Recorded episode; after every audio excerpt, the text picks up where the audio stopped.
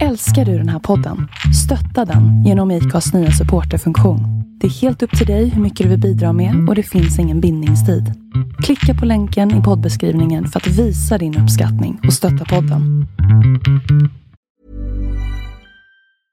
I'm Sandra, and I'm just the professional your small business was looking for. But you didn't hire me because you didn't use LinkedIn jobs. LinkedIn has professionals you can't find anywhere else, including those who aren't actively looking for a new job but might be open to the perfect role, like me. In a given month, over 70% of LinkedIn users don't visit other leading job sites. So if you're not looking on LinkedIn, you'll miss out on great candidates like Sandra. Start hiring professionals like a professional. Post your free job on linkedin.com/people slash people today. Nice. Yeah. What you're hearing are the sounds of people everywhere putting on Bombas socks, underwear, and t-shirts made from absurdly soft materials that feel like plush clouds. Yeah, that plush. And the best part? For every item you purchase, Bombas donates another to someone facing homelessness. Bombas. Big comfort for everyone. Go to bombas.com slash ACAST and use code ACAST for 20% off your first purchase. That's bombas.com slash ACAST. Code ACAST. Hey there, it's Michelle Norris. I'm host of a podcast called Your Mama's Kitchen. When I travel, I'm usually looking for a way to find a taste of home when I'm not at home. And one of the things I love to do when I am at home is entertain. And Airbnb allows me to do that. When I was in California recently, I rented a house that had a great kitchen. And when we were sitting around the table, we're all thinking, we're in someone else's house. Someone could be in all of our homes as well. If you have a home, but you're not always at home, you have an Airbnb. Your home might be worth more than you think. Find out how much at airbnb.com/slash host. Hej, det är Melinda här. När jag och min man köpte vårt hus så ville vi självfallet skydda det mot inbrott, brand och vattenskador. Vi tog in offerter från lite olika larmbolag men valde därefter Säkra Larm. Vi gillade Säkra Larms koncept med att äga sitt larm och slippa de dyra abonnemangsavgifterna, samtidigt som vi fick det smarta hemmet. Vi rekommenderar varmt en säker, smart och prisvärd larmlösning ifrån Säkra Larm. Besök säkralarm.se du med!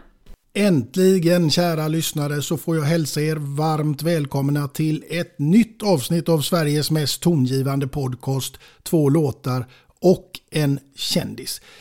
Och jag tänkte faktiskt att jag skulle inleda med att säga det här med mobiltelefoner. Alltså det, tyvärr, det är ju så att man lever med dem hela tiden, i alla fall jag. Och eh, jag är beroende av att ha sådana här hörlurar. Och nu har jag lyckats att hitta ett par sådana här trådlösa som heter T6 True Wireless som funkar för mig helt fantastiskt bra. De är av märket Jace och eh, de är ett svenskt varumärke som har funnits sedan 2006 och de tillverkar just hörlurar och högtalare. Nu är det så att jag har lyckats att få till en sjukt bra deal till er. Ni får, hör och häpna, hela 40% på hela deras sortiment om ni går in och anger koden 2 latar. Och då gör ni det på www.jaceheadphones.com. Där hittar ni hela deras sortiment och ni har 40%. Kan vara bra att ha nu inför sommaren som kommer. Hej kära lyssnare och varmt välkomna ska ni vara till ett nytt avsnitt utav Sveriges mest tongivande podcast, två låtar och en kändis. Idag kära lyssnare så har vi stockholmaren och bolltrollaren som är lika stor hjälte i Djurgården som i IFK Göteborg. Men självklart också i övriga Sverige då han tillhör den där klassiska VM-truppen ifrån VM 1994 i USA som vi alla minns. Han har utöver det VM-bronset gjort 45 landskamper och 6 mål. Blivit svensk mästare hela 6 gånger som spelare och 3 gånger som tränare. Men det blev också en proffskarriär utomlands i klubbarna Everton och Lausanne. Kära lyssnare, låt mig nu med största stolthet och respekt presentera en av vår tids största fotbollsspelare, nämligen Stefan Rehn. Tack så mycket. Oj, det var snällt sagt. Du den där presentationen eller? Ja, kan man lugnt säga. Ja, ja absolut. du, men du, när du ser tillbaka på allt idag, när du hör det här så, så det, kan vi ju konstatera att du har en gedigen fotbollskarriär. Ja, det har nog blivit så. Och det är väldigt kul Eh, Man blir ju påminna av folk som gillar fotboll och, och både blåvitare och djurgårdare, vilket är väldigt roligt. Eh, Jag har ju alltid gillat fotboll så.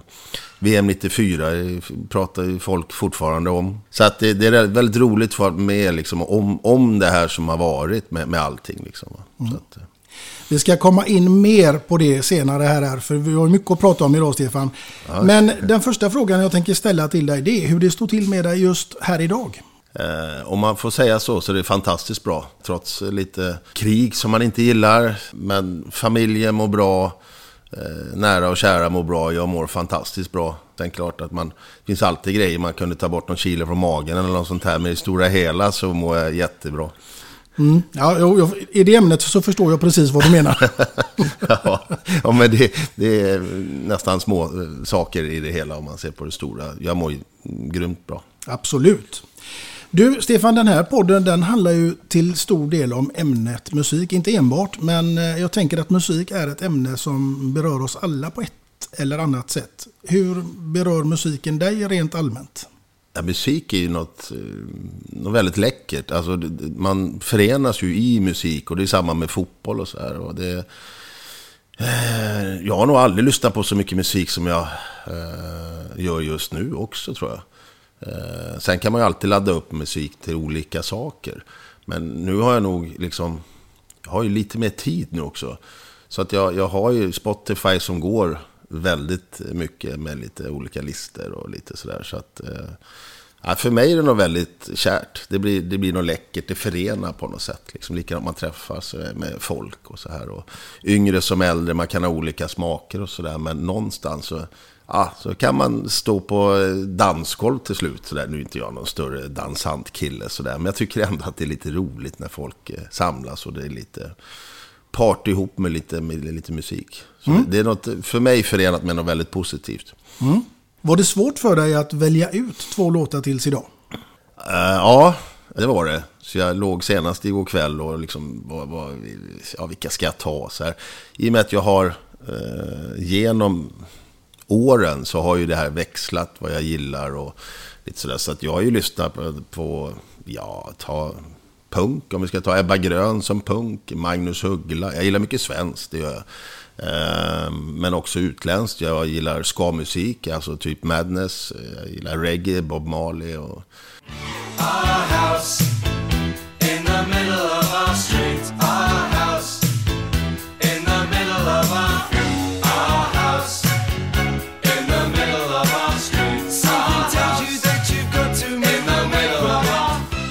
allmän svensk musik tycker jag är bra. Sen kan jag gilla latin och så med sköna rytmer och lite så här. Liksom. Mm. Sen fattar jag kanske inte texterna så bra, men det spelar inte så stor roll, utan det är själva rytmerna. Och jag är nog så, eh, jag vet inte om det ska kallas för ytligt, men jag, jag kanske inte går lika, lika djupt i texterna som många andra. Jag gillar just själva, alltså hur låtarna är och vilken röst de har, lite sådär. Va? Så att, eh, och jag hoppas jag inte är för oytlig för det. Om jag säger så. Utan det är själva musiken jag tycker är läckert. Va? Sen finns det ju vissa låtar som har fantastiska texter, så absolut. Absolut. Du, eh, vi ska komma in mer på ämnet musik, men först ska vi konstatera att Stefan Rehn föddes den 22 september 1966 i Stockholm. Ja, det är helt rätt på det som vanligt, höll jag på att säga. Ja. Mm. Och det var i Sundbyberg som allting en gång tog sin början. ja, stämmer. Min mamma och pappa är ju därifrån, höll jag på att säga. Min pappa är egentligen från Åland. Flyttade till eh, Stockholm, Sundbyberg, när han var 17. Träffade mamma som är söderböna. Söder om Stockholm då. Så. Får jag säga, kanske förklara till göteborgarna. ja. och sen har jag ju brorsan då som är två år äldre än mig, Tommy. Så vi, vi levde i en liten lägenhet, en tvåa. Och nu efteråt så här har man ju förstått att det var ju ganska trångt. Men var ju ute på gården hela tiden. Och sen hade vi lite flyt också med... eh, På ena sidan så var det en typ som eh, lite asfalt och man kunde ställa lite, var lite mål och så här. Att där, där spelade vi väldigt mycket. Det var ju fotboll och det var... Så spolade de eh, där på vintern så det var ju hockeyplan på, på vintern också. Flyttade därifrån när jag var sju, åtta år tror jag. Något sånt där. Kan ha varit det. Och hade ju precis skolan då liksom bredvid. Vi skulle flytta till andra sidan skolan. Kan ha varit 400 meter. Jag grät, jag grät. Jag tyckte det var bedrövligt. Men det var ju, jag förstod ju mamma och pappa. Vi fick varsitt rum och mamma och pappa fick ett sovrum. Eh, Så, så att det, det blev ju jättebra. Jag hade ju alla kompisar kvar. Jag fick ju gå några hundra meter längre. Det var, det var inte därför jag grät, men jag tyckte det kändes jättelångt. Tänk vilka perspektiv man har som barn egentligen då. Att, vad långt det är. Ja. Sen efteråt har jag skrattat lite för mig själv. Att det var ju bara på andra sidan skolan vi flyttade. Vi fick ett varsitt sovrum. Liksom. Tänkte vilket lyx. Och framförallt för min mamma och pappa som de sov i vardagsrummet. Liksom, När vi var små, då, jag och brorsan. Vi fick sovrummet. Helt andra tider idag när man föds med en mobiltelefon och egen tv på rummet. Ja, vilken skillnad. Ja. Så att, eh, ja, där ser man om man tänker tillbaka lite. Kanske betyder att man är lite gammal också. Kan vara så. Kan, kan vara så. Ja. Vi är ju faktiskt jämngamla du och jag. Fast jag det? tror jag är ett år yngre än dig. För du är född 66 och Ja. jag är ju född 1967 så det bör ju stämma då. Det bör ju vara rätt då. Ja. Du, eh, du gick också under namnet Sundbybergs Sidan. ja, det har jag hört några gånger. Mm. Och det är ju, det är ju nära. Alltså bara för att höra någon sån grej. Vilket jag inte tycker stämmer. Han Var är- det är- möjligtvis den där tennisbollen eh, i fickan som ständigt eh, åkte fram som gjorde att det här skulle bli så? Den tennisbollen var alltid med. Eh, vi spelade ju i princip varje rast.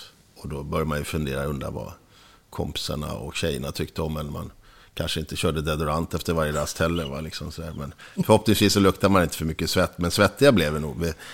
Och jag vet ju, vi hade ju parkbänkar som mål. Bland annat så flög jag in med näsan före, fick åka till sjukhuset en gång efter eh, snubblat in i den då. Sådär, va. Men sen fick, jag tror vi fick mål efter det faktiskt, sådana små mål. Men tennisbollen var med och vi spelade på asfalten. Och jag tror att det har nog hjälpt tekniken, för det är faktiskt lättare att behandla en fotboll som är klart mycket större än en tennisboll på så sätt. Så att, eh, eh, jag hoppas och tror att det var till min fördel att man spelar där varje, varje rast. Såklart, det är ju en helt annan teknik man får med, med en sådan mindre boll. Ja, jo, eh, jag, jag tror det. Absolut. Ja, vi spelade själva faktiskt bakom en Konsumaffär. Eh, och där hade, la vi kundvagnarna ner. Och så gjorde man mål på dem då. Liksom. Men det, ja. Vilken fantasi man hade. Ja. Jag vet, vi, vi gjorde ju hockeymål och sådana här. Och man, man, vi plogade isar när det var dags för lite hockey och sådana här grejer. Och fixa med cyklar själv. Alltså vi kunde cykla överallt också. Och sen om det var lite för långt. alltså, vi kunde ta bussen till eh, någon fotbollsplan där det var exakt liksom 40 meter mellan mål. Ja, men idag ska vi träna liksom lite distansskott eller vad det är för något sånt där. Liksom att, ja, då åkte man dit två stycken, eller jag och en kompis. Och, ja, men var man en tre timmar eller någon sån här fyra timmar och bara träna tillslag och, och skott och ja.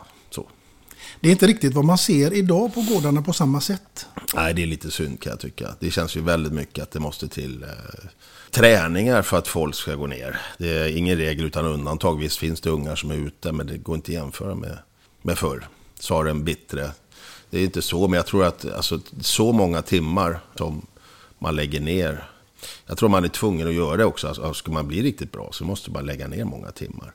Och träna kanske mycket på egen hand. Och jag vet också att vi, vi var ju olika åldrar och så här. Och det var ju ibland som de här som var äldre och inte spelade så ofta. De kunde man inte gå för nära. Då, nej, men då blev man oftast nersparkad. Va? Alltså sådär, din lilla parvel, kom inte hit och, och, och spring förbi mig ungefär. Utan då visste man att eh, måste, bollen måste någon meter förbi dem på bredden så att säga. Så får man ju liksom springa runt dem. Annars så fick man någon, det blev någon tackling liksom. Så att, eh, mm. Var inte de man gick in och tunnlade. Inte direkt. Man fick, man fick hålla sig en bit ifrån. Va? Så att, ja. ja. Men det var lärorikt. Det var lärorikt. Det var det. Men du, det var inte helt kanske självklart att du skulle bli fotbollsspelare, eller var det det? Nej, det var det inte. Det, det var så roligt. Jag pratade med...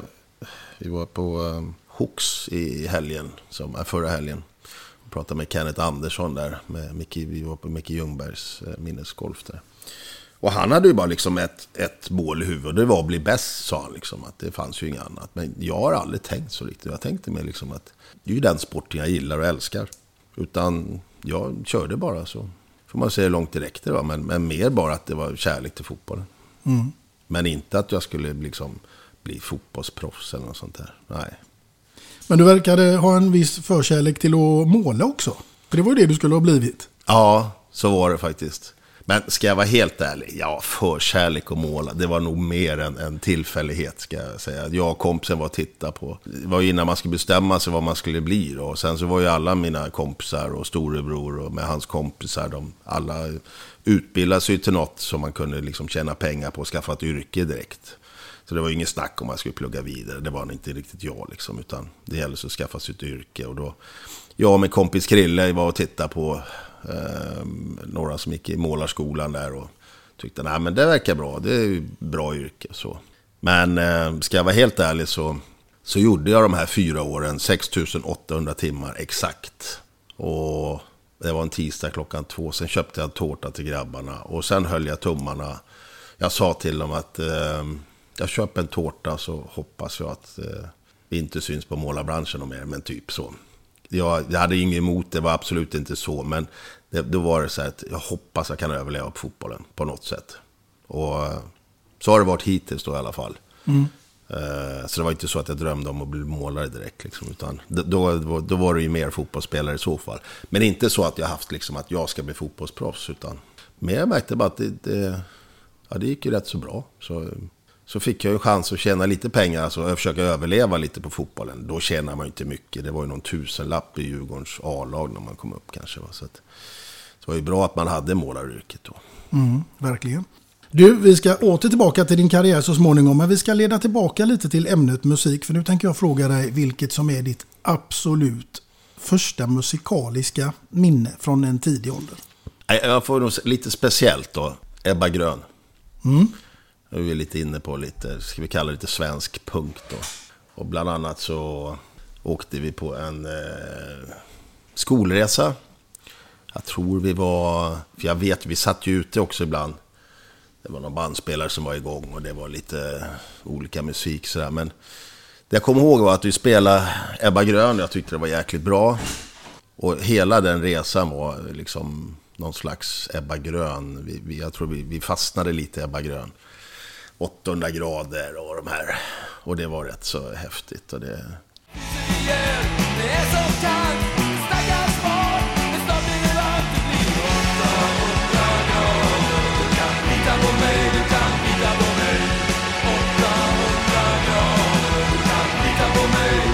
Ja, det var, det, det, var nog där jag fastnade någonstans just med lite med, med Ebba Grön. Det var en mm. jäkla rolig skolresa och sådär. Så. Mm. Ja, man har sina minnen. Ja, så är det. Ska jag vara helt ärlig så, så var det ju...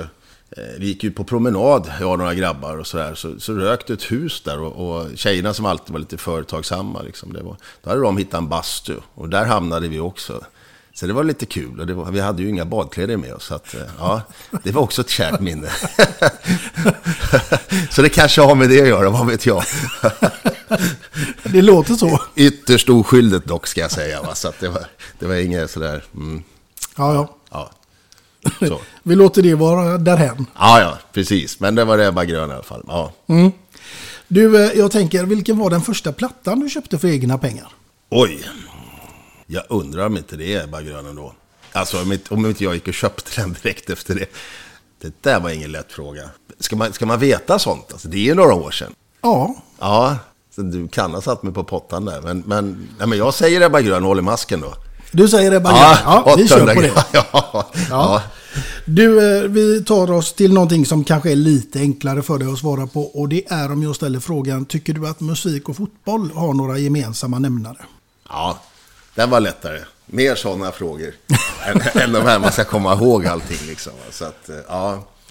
Eh, ja, absolut. Alltså, det är ju väldigt många som mm, alltså, laddar, laddar med musik till fotbollen. Stänger ute världen lite. Och, och vad, vad, finns bättre då än lite skön musik på så sätt. Så att, eh, och sen på något sätt lite sambatakter. Och man ser lite, ganska många spelare som kör lite smådanser och lite sådär. Och det är lite connectat till musik då. De har gjort mål och, och firar lite och så här liksom. Och det är ganska läckert att se.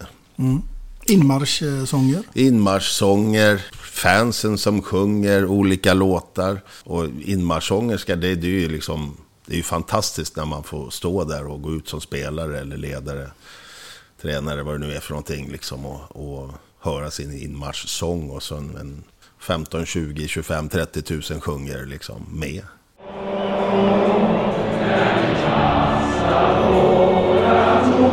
Ja,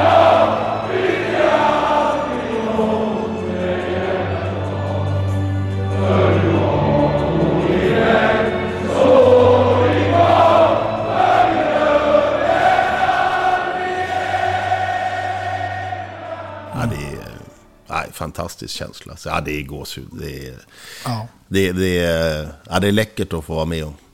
Jag tänker också när man drar på sig landslagströjan som är det finaste man kan göra och står där och hör nationalsången. Ja, ja men det, det är grymt. Det har man ju faktiskt lite drömt om också, sådär att det hade varit kul. Även om det inte var det stora, liksom, åh, jag måste eller vill jag ha det. Utan det hade varit väldigt roligt och man fick uppleva det. Och det är också en sån här, när, liksom, när man fått göra det och så, så är det 40 000 på läktarna och, och alla sjunger med. Och så får man representera sitt land tillsammans med musiken liksom, och alla sjunger. Ja, det, det är också en grym känsla. Du, jag tänker omklädningsrum förr och nu. Är det någon skillnad? Ja, bland annat ja, musiken. Eh, det är mycket mer hiphop och lite sådana grejer. Jag tror att eh, innan så var det nog kanske lite mer...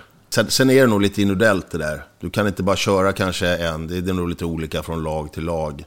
Eh, vissa vill ju ha sin egen musik och som kör med hörlurar i alla fall. Liksom. Så att, eh, Mm, jag tänker även ur ett rent sportsligt perspektiv. Liksom, när du började spela eh, omklädningsrumskulturen då och idag.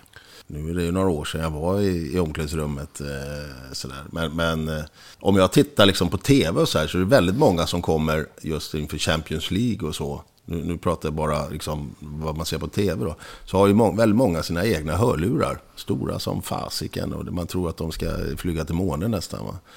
Sen tror jag att ju, själva musikstilen är ju annorlunda. Det har ju kommit mycket mer. Jag kan inte allihopa men... men eh, Eh, Så jag tror att det är en viss skillnad, men jag kan dem inte exakt. Det där kanske du kan bättre än mig som har intervjuat eh, många.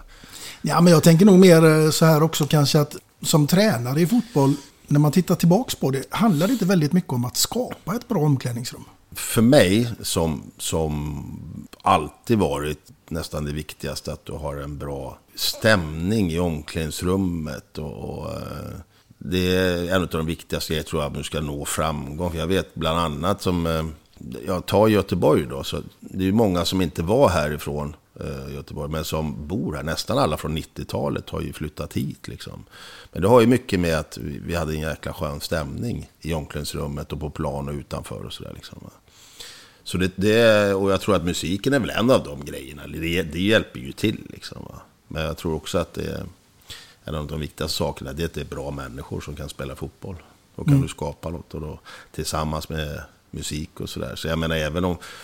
Och vi spelar fotboll och så, det är klart att vi hade lite fester och grejer. Och där var det ju alltid lite musik och så. Ja, så är det. Musiken den tillhör oss alla på alla sätt egentligen. Ja, nej, men det är så. Det, det är en gemensam nämnare tror jag för lite ha roligt tillsammans och så. Va? Jag tänker att du har ju fem SM-guld som spelare och ett som tränare i IFK Göteborg och ett SM-guld som spelare i Djurgården och två som assisterande i Djurgården. Ja. Det är inget dåligt eh, facit. Nej, jag har väl haft... Jag har lite tur i livet och det har jag verkligen haft liksom, på så sätt. Att få spela med så många bra lagkamrater och, och också som tränare att det var klubben satsa liksom när, när, när man var där och så. Liksom. Så att, eh, ja, det blir väl lite hårt jobb samtidigt som det gäller att ha tur med, med lite marginaler på så sätt. Jag vet inte om jag någon gång tidigare här i Sverige har upplevt att två rivaliserade klackar har gått enade och sjungit om en person som de gjorde om dig. Vi pratar om IFK Göteborg och Djurgården.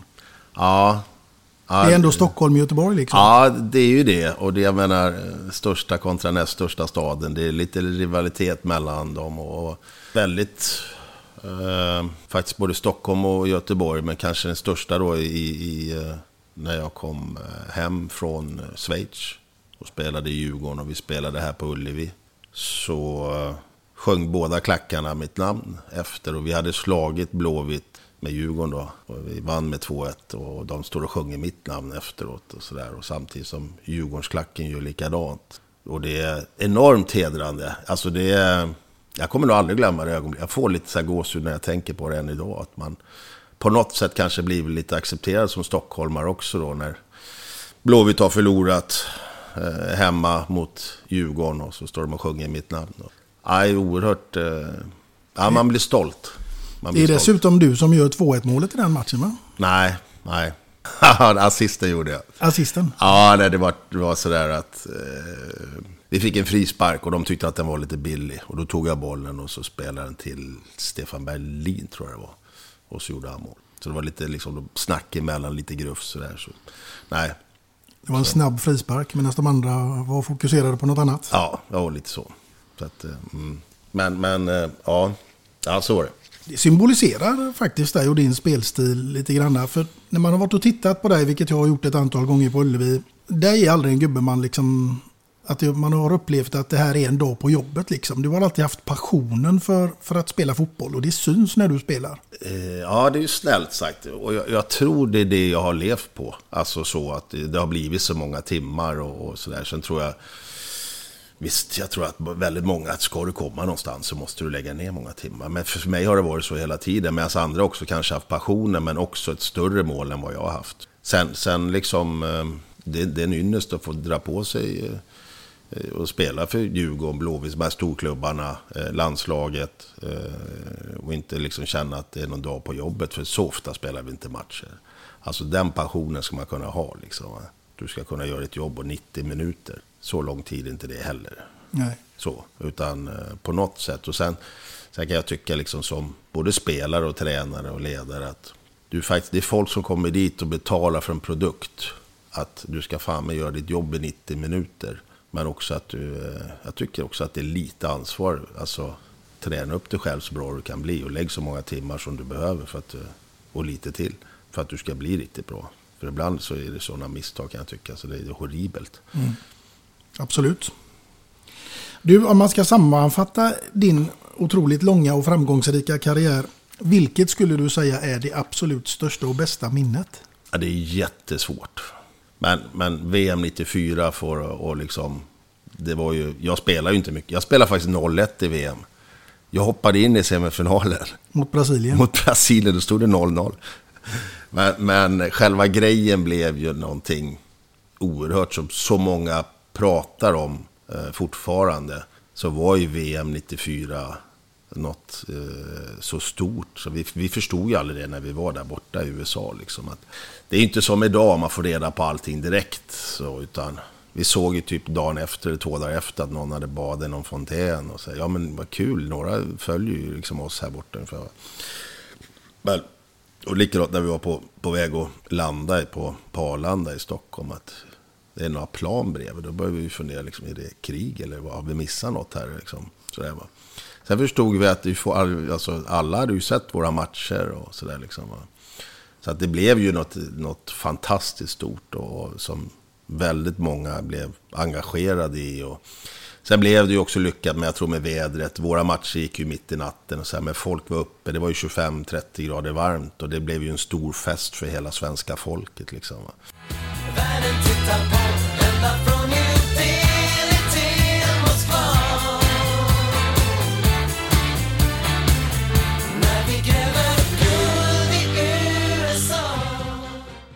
Så att eh, det, det, ja, det är nog det största på så sätt. Så, eh, Samtidigt som det ja, det har varit ruggigt kul och liksom med SM-guld med både Djurgården och Blåvitt och sådär. Liksom. Tiden vi hade med Blåvitt här med, med Champions League och det är ju också något fantastiskt stort. Vi, var ju med första gången det var Champions League 1992. Åtta lag som var med. Det, det har ju hänt en del. Vi kom två efter Milan i gruppen. Men vi fick inte spela de mer matcher. Ja, Det var inte semifinal och sånt då? Nej, ingenting. Så vi, de spelade, då tror jag att det var Milan i vår grupp och Marseille tror jag i andra. Så de spelade en final. Jag tror att det var Marseille. Eh, så de spelade en final och, och vi hade inga mer matcher. Så, att, så att, eh, för varje år så, så, så blev det ju mer matcher och ändrades och sådär. Liksom. Så att eh, 94 var med, då, då hade vi gruppspel men då gick vi vidare. Och, tyvärr en av de största, ja, nu vart det ju ingen förlust men vi åkte ju ut mot Bayern München. Spelade 0-0 borta och 2-2 hemma i kvartsfinalen i Champions League. Så det var en av de tyngsta förlusterna, om vi ska kalla det för ut, uttåget då, även om det inte blev förlust. Den, den var riktigt jobbig. Så. Men, men eh, också väldigt rolig tid. Så. Du blir proffs i både Everton och eh, Lausanne. Ja, Everton så... Det var, det var skojig tid. Jag, jag trivdes där. Vi, eh, vi var fem gubbar som åkte i en bil. Så man körde var femte vecka och, liksom lärde känna gubbarna lite när man satt i bilen. Vi, hade, vi bodde ju utanför Liverpool lite i Southport hette det. Och hade en 25 minuter kanske till träningsanläggning. Så man lärde känna killarna. Så, så det var en rolig tid. Jag trivdes eh, jättebra egentligen. Det var ju bara det att jag fick för lite speltid. Och, eh, då är tillbaka, så ekonomiskt sett var det nog det sämsta jag gjort. Jag hade ju fyraårskontrakt. Det bröt jag efter sju, åtta månader.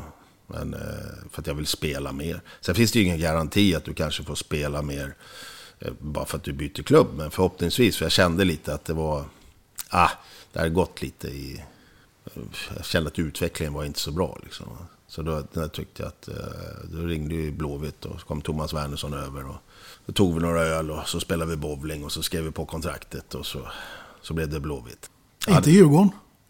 Nej, jag pratade med Djurgården, men, men eh, dels hade inte Djurgården några pengar, eh, men att Blåvitt låg mycket längre fram, kändes som. Med, med, Uefa, de hade vunnit innan och, och eh, fanns en liten större satsning kanske än, än Djurgården och sådär.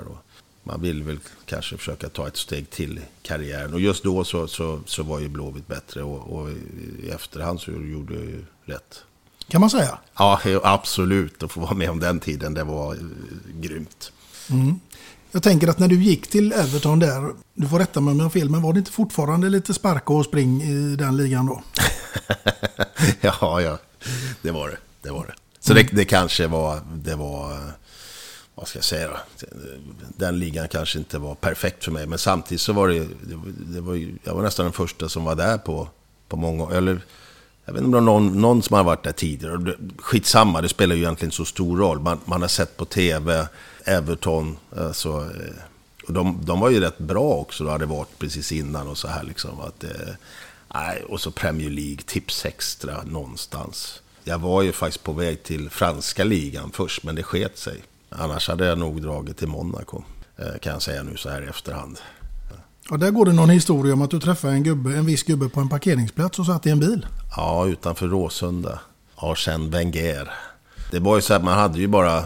Eh, de var väl tvungna att sälja någon utländsk. Man kunde bara ha tre utländska spelare för att jag skulle kunna komma in. Och, och, eh, han fick inte sålt den gubben. Så då blev det ingen affär utav det. Men sen så... Eh, ja, jag hade ju det här med Everton då i, bakfickan bland annat. Då. Så då blev det Everton. Och det var ju ingenting som jag liksom... Visst, jag tror att eh, franska ligan hade kanske passat mig bättre. Men det var ändå väldigt läckert att åka över till England. Och bara det man har sett på tv. Liksom. Jag var jag 22-23 år och få komma över dit och, och spela. Det var läckert. Du var ganska dyr också.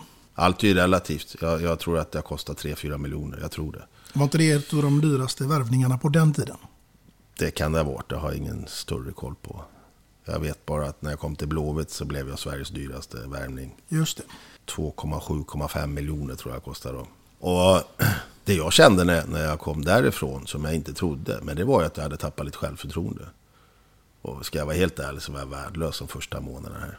Och, och det är nog faktiskt enda gången eh, som jag funderar liksom så här, du vet, när, när självförtroendet försvinner, man börjar tänka för mycket.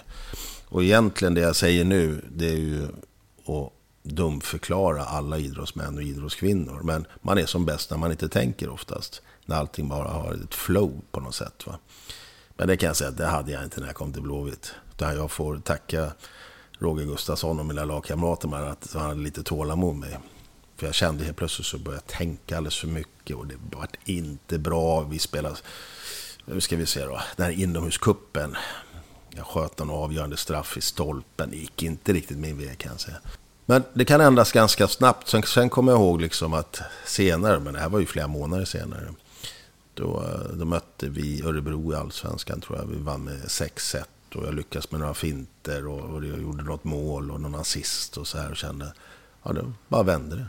Och sen så rullade det på. På tal om Örebro. Eh, jag vill minnas att du är nog en av de få spelarna som har gjort hattrick i en halvlek och dessutom på straffar allihop. Ja, första halvlek mot Örebro hemma på Gamla Ullevi. Tre straffar. Och jag kommer ihåg Erlingmark var vansinnig. Han spelade i Örebro då. Just det. Men då fick man äran att slå straffarna, så jag satte alla tre där och sen fick man åka till Mr Hattrick. Och det hade jag nog aldrig fått göra annars. Så mycket mål gjorde jag inte direkt. Va? Så att, eh, nej, det var lite kul. Ja, verkligen. Men hur ofta får man tre, tre straffar i en match och dessutom i en halvlek? Ja, Nej, det är inte ofta du. nej, det är inte ofta. Så. Och nu ska du få en fråga som inte heller kommer särskilt ofta därför att vi är tillräckligt gamla du och jag så att vi kan använda ordet platta. För er lyssnare så är det en LP-skiva som man hade förr i tiden. Och nu är det så här Stefan Rehn att du ska vara på en öde ö helt ensam i ett helt år. Och du får bara ta med dig en enda platta till den här ön. Vilken blir detta? Ja, oj. Om du har lite sådana här förtryckta papper med lite fuskpapper så skulle jag också behövt det nu. Liksom, att inte jag fick de här frågorna tidigare. Ja, jag hade ju tagit något med Lasse Winnerbäck. Det hade jag gjort. Men, men jag vet inte vilken. Jag, jag kör ju oftast ihop. Eh, jag blandar ju ihop lite de här. Alltså, eh, och sen går de ihop lite med varandra. Att, eh, Det får bli en Best of Winnerbäck ja, bäst av Winnerbäck får det bli alltså. Ja. Det är ändå ett jävligt bra val faktiskt. Ja, jag tycker ju det. Alltså. Ja, ja, helt Ja. klart. Vi tar oss ifrån det scenariot till något helt annat. För det här tror jag kan eh, utspela sig till någonting riktigt eh, kul eller ball som man kanske säger i Stockholm. Men nu är det så här att Stefan Rehn, han är i final i Let's Dance. Och nu är det bara fantasin som sätter gränserna. Du får dansa med precis vem du vill, förutom din fru. Jag vill veta med vem hade det varit och till vilken låt? Jennifer Lopez. Det är ett bra val. Det tyckte jag också. Ja.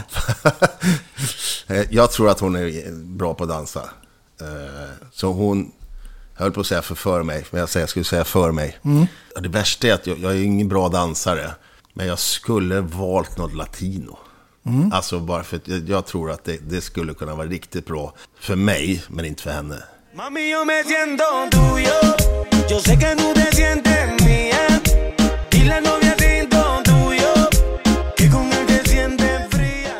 Nej, men får Jag vi- har ju en fru, eller en fästmö. Ja. Så att det handlar ju egentligen bara om dansen. Ja. Och, och eh, jag tror att hon är, ja, hon är bra dansare och så kan hon latinos och så, så handlar det ju bara om dansen. Du, till det här scenariot så tror jag till och med Tony Irving hade haft svårt att sitta still. Ja, Du hade kört en eh, grym tvåfotare där på dansgolvet. ja det vet inte fasiken alltså. Men, men nej, jag hade nog försökt hänga med så gott det bara gick så. Ja. Du, vi tar oss ifrån detta scenariot nu till någonting som kommer att bli kanske lite, lite enklare för dig. För nu är det dags för dig att presentera ditt första låtval som jag är extremt nyfiken på vad det skulle kunna vara. Och inte minst med vem, även om jag har mina aningar. Ja, jag såg ju Lasse Winnerbäck för många år sedan på Chalmers. Och jag fastnade för en låt, men det kommer inte vara den låten som jag väljer nu. Och det var Solen i ögonen, som jag tyckte var fantastiskt bra. Jag tyckte de andra låtarna var rätt bra också, så det var inte det. Men det var första jag fastnade för. Och, men om jag ska välja favoritlåtar nu, för det var så jag kom in lite på Lasse, så är det Söndermarken. Det som är att jag, jag med Lasse, jag har fastnat för hans röst. Jag tycker den är så jäkla vacker bara sådär. Och, och sen så finns det ju, mm, vad ska jag säga? Ja, den är så skön. Jag vet inte, jag, svårt att förklara låt. Jag är inte så, det är inte så att jag har eh, spelat något instrument eller sånt där själv. Men jag tycker han har så många varierande låtar. Eh, innan så tyckte jag liksom sådär när jag började gilla han att då gillar jag mest de här med lite drag. i. Så tycker jag fortfarande när det kanske är, när jag går och tittar på han live och sådär liksom. Då, fast många gånger hemma så sitter jag liksom eh, eller om jag har han i lurarna och är någon annanstans och kanske själv då. Så, så har jag ju lärt mig verkligen att lyssna på de här lite lugnare låtarna och sådär. Och, eh, och, och jag, jag tänkte ju liksom någonstans att Söndermarken, varje gång jag hör den så tycker jag den är så jävla bra. Alltså, låt mig vara, låt mig lyssna bara sådär liksom. Va? Så att den, ja, den fastnade. Det är en, det är en, det är en skön klassiker från Lasse. Jag kan ju bara sitta här och mysa och instämma i allt det du säger. Ja, sen har det blivit sådär att i och med att jag gillar honom så mycket så att jag, jag kör ju helst, då kan jag ha den där Lasse så bara rullar hundra låtar och så känner jag liksom att ja, det är så många som är bra. Så när jag fick frågan då liksom och skulle välja och så här va.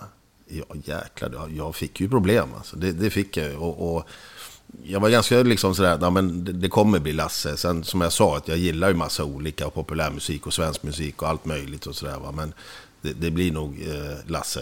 Eh, men till slut så visste jag knappt vilken jag skulle välja. Men jag märker ju också att så fort jag lyssnar på den här känner jag ändå bara en glädje att jäklar vad bra den är. Så Söndermarken, Då tycker jag vi tar och kör den här nu. det kör vi.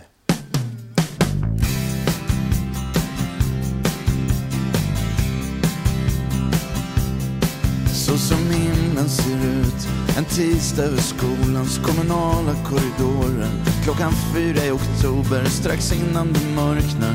Och det luktar från bespisningen av halvhjärtad husmanskost. Och löven ligger klistrade mot marken. Gråvita skyar, tandläkarväder Någon grävmaskin som sliter upp en cykelväg vid fotbollsplan. Och nyponbuskar, nyponbuskar Hela vägen nyponbuskar ser jag när jag blundar. Och någonstans där så blev jag den jag är nu jag ser gitarren i butiken, symbolen för skolka Sagan om ett uppror, drömmen om en högre höjd Ett sjörövarskepp som blåser rätt in i Los Angeles Och stjärnorna som glittrar. Och ingen jävel når mig någonsin mera en enda ambition Att få brudarna från Berga Att skratta eller gråta. Och rymma över taken Bort från regelboken, stöveltrampet, tegelväggen La Isla Bonita Och de brandgula stolarna man staplar på varandra.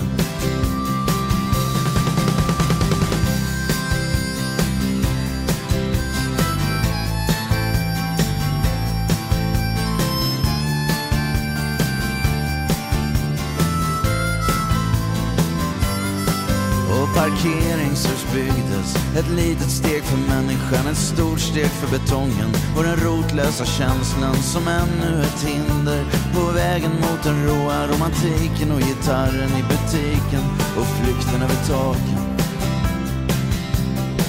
Man la klossar över ängen med små fönster och dörrar Det var slogans överallt. Från alla medelbeiga firmor Och en skivaffär i centrum. Som ett hål genom kulissen Ut i verkligheten, drömmen. Ut i färgerna man bara ser på bio vi bildade band och blåste ringar Drog med handen genom jorden Fyllde naglarna med lera Av all yta som vi skrapar. För någonstans under lagren Av tätorts-Timotej Så bredde stora världen ut sig Utan farthinder och konsumkort och nypon satte båtarna i bäcken, såg dem flyta in i tunneln. Kanske vidare mot Vättern och kanalen ut till Nordsjön. Över vågorna mot Irland, ut på havet och som blåsa iväg. Och aldrig komma tillbaka mer till bäcken där det började.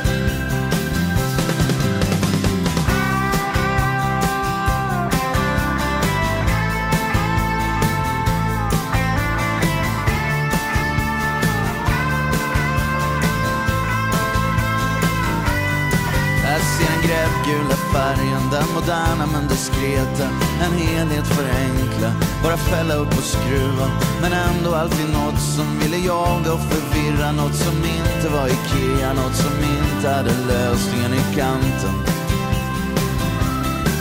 hör det inrökta ljudet från en replokal vid tågstation Bland speditionslokaler och bortglömda depåer.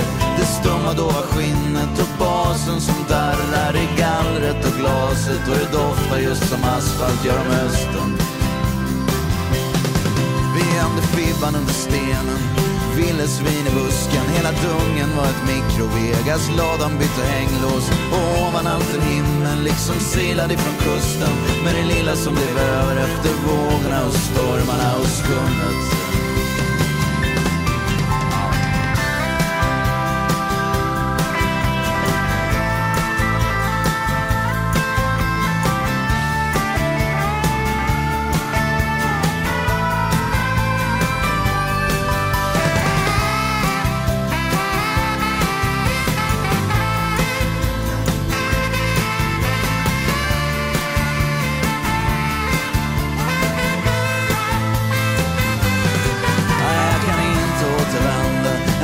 Flygplats måste vila. Flyktbilen är dumpad Stålarna är rena. Nu bygger vi ett nytt hem Startar upp och börjar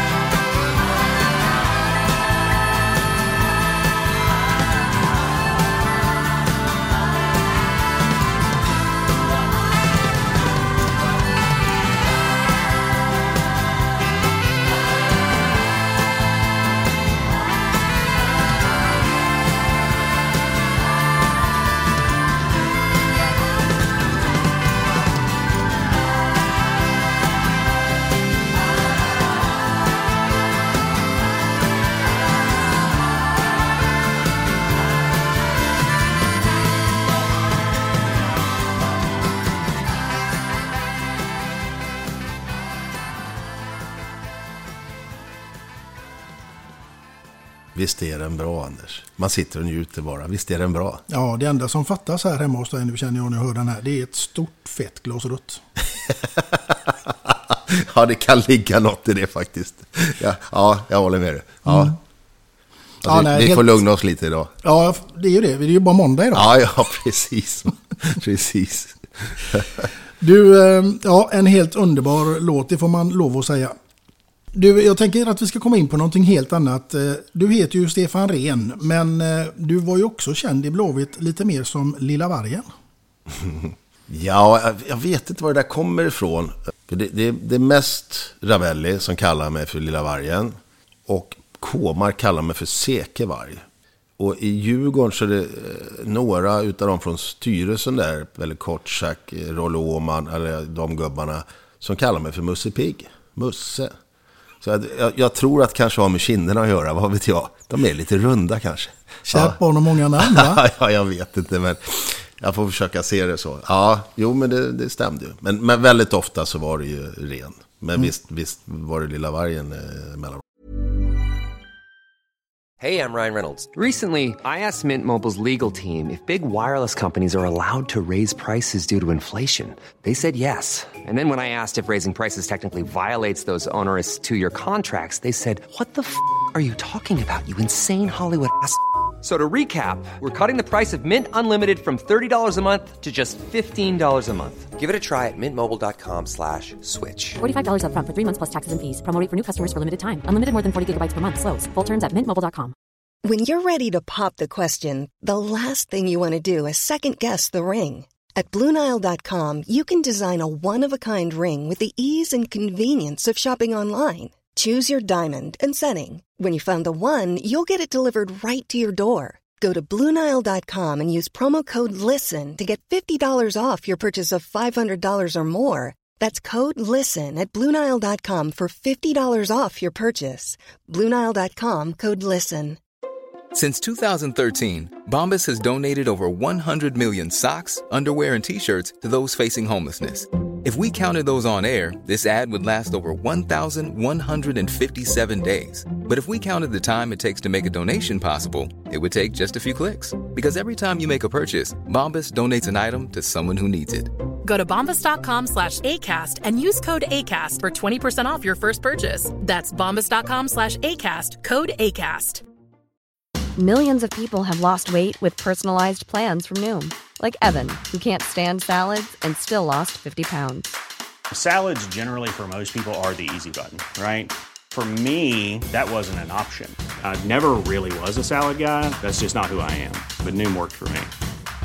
Get your personalized plan today at Noom.com. Real Noom user compensated to provide their story. In four weeks, the typical Noom user can expect to lose one to two pounds per week. Individual results may vary. Hey there, it's Michelle Norris. I'm host of a podcast called Your Mama's Kitchen. When I travel, I'm usually looking for a way to find a taste of home when I'm not at home. And one of the things I love to do when I am at home is entertain. And Airbnb allows me to do that. When I was in California recently, I rented a house that had a great kitchen. And when we were sitting around the table, we're all thinking, we're in someone else's house. Someone could be in all of our homes as well. If you have a home, but you're not always at home, you have an Airbnb. Your home might be worth more than you think. Find out how much at host. Det var det. Jag skulle vilja påstå eh, att vi tar oss från varg till uggla. För jag tycker du påminner om en viss Magnus Uggla, inte minst i yngre dagar. Ja, eh, jag hade ju lite mer hår då. Och ehm, det finns ju några sådana här äldre bilder som jag är lite lik Uggla. Och, och det gör mig absolut ingenting. Eh, tvärtom. Jag gillar ju Uggla, alltid gjort. Jag gillar nog, eh, han har gjort väldigt många hits och så, men jag gillar nog bäst de äldsta. Ja, det är samma här. Ja, Vår tid och de här. ja det är så bra. Ja. Johnny de Rotten och... Ja, Johnny Rocker,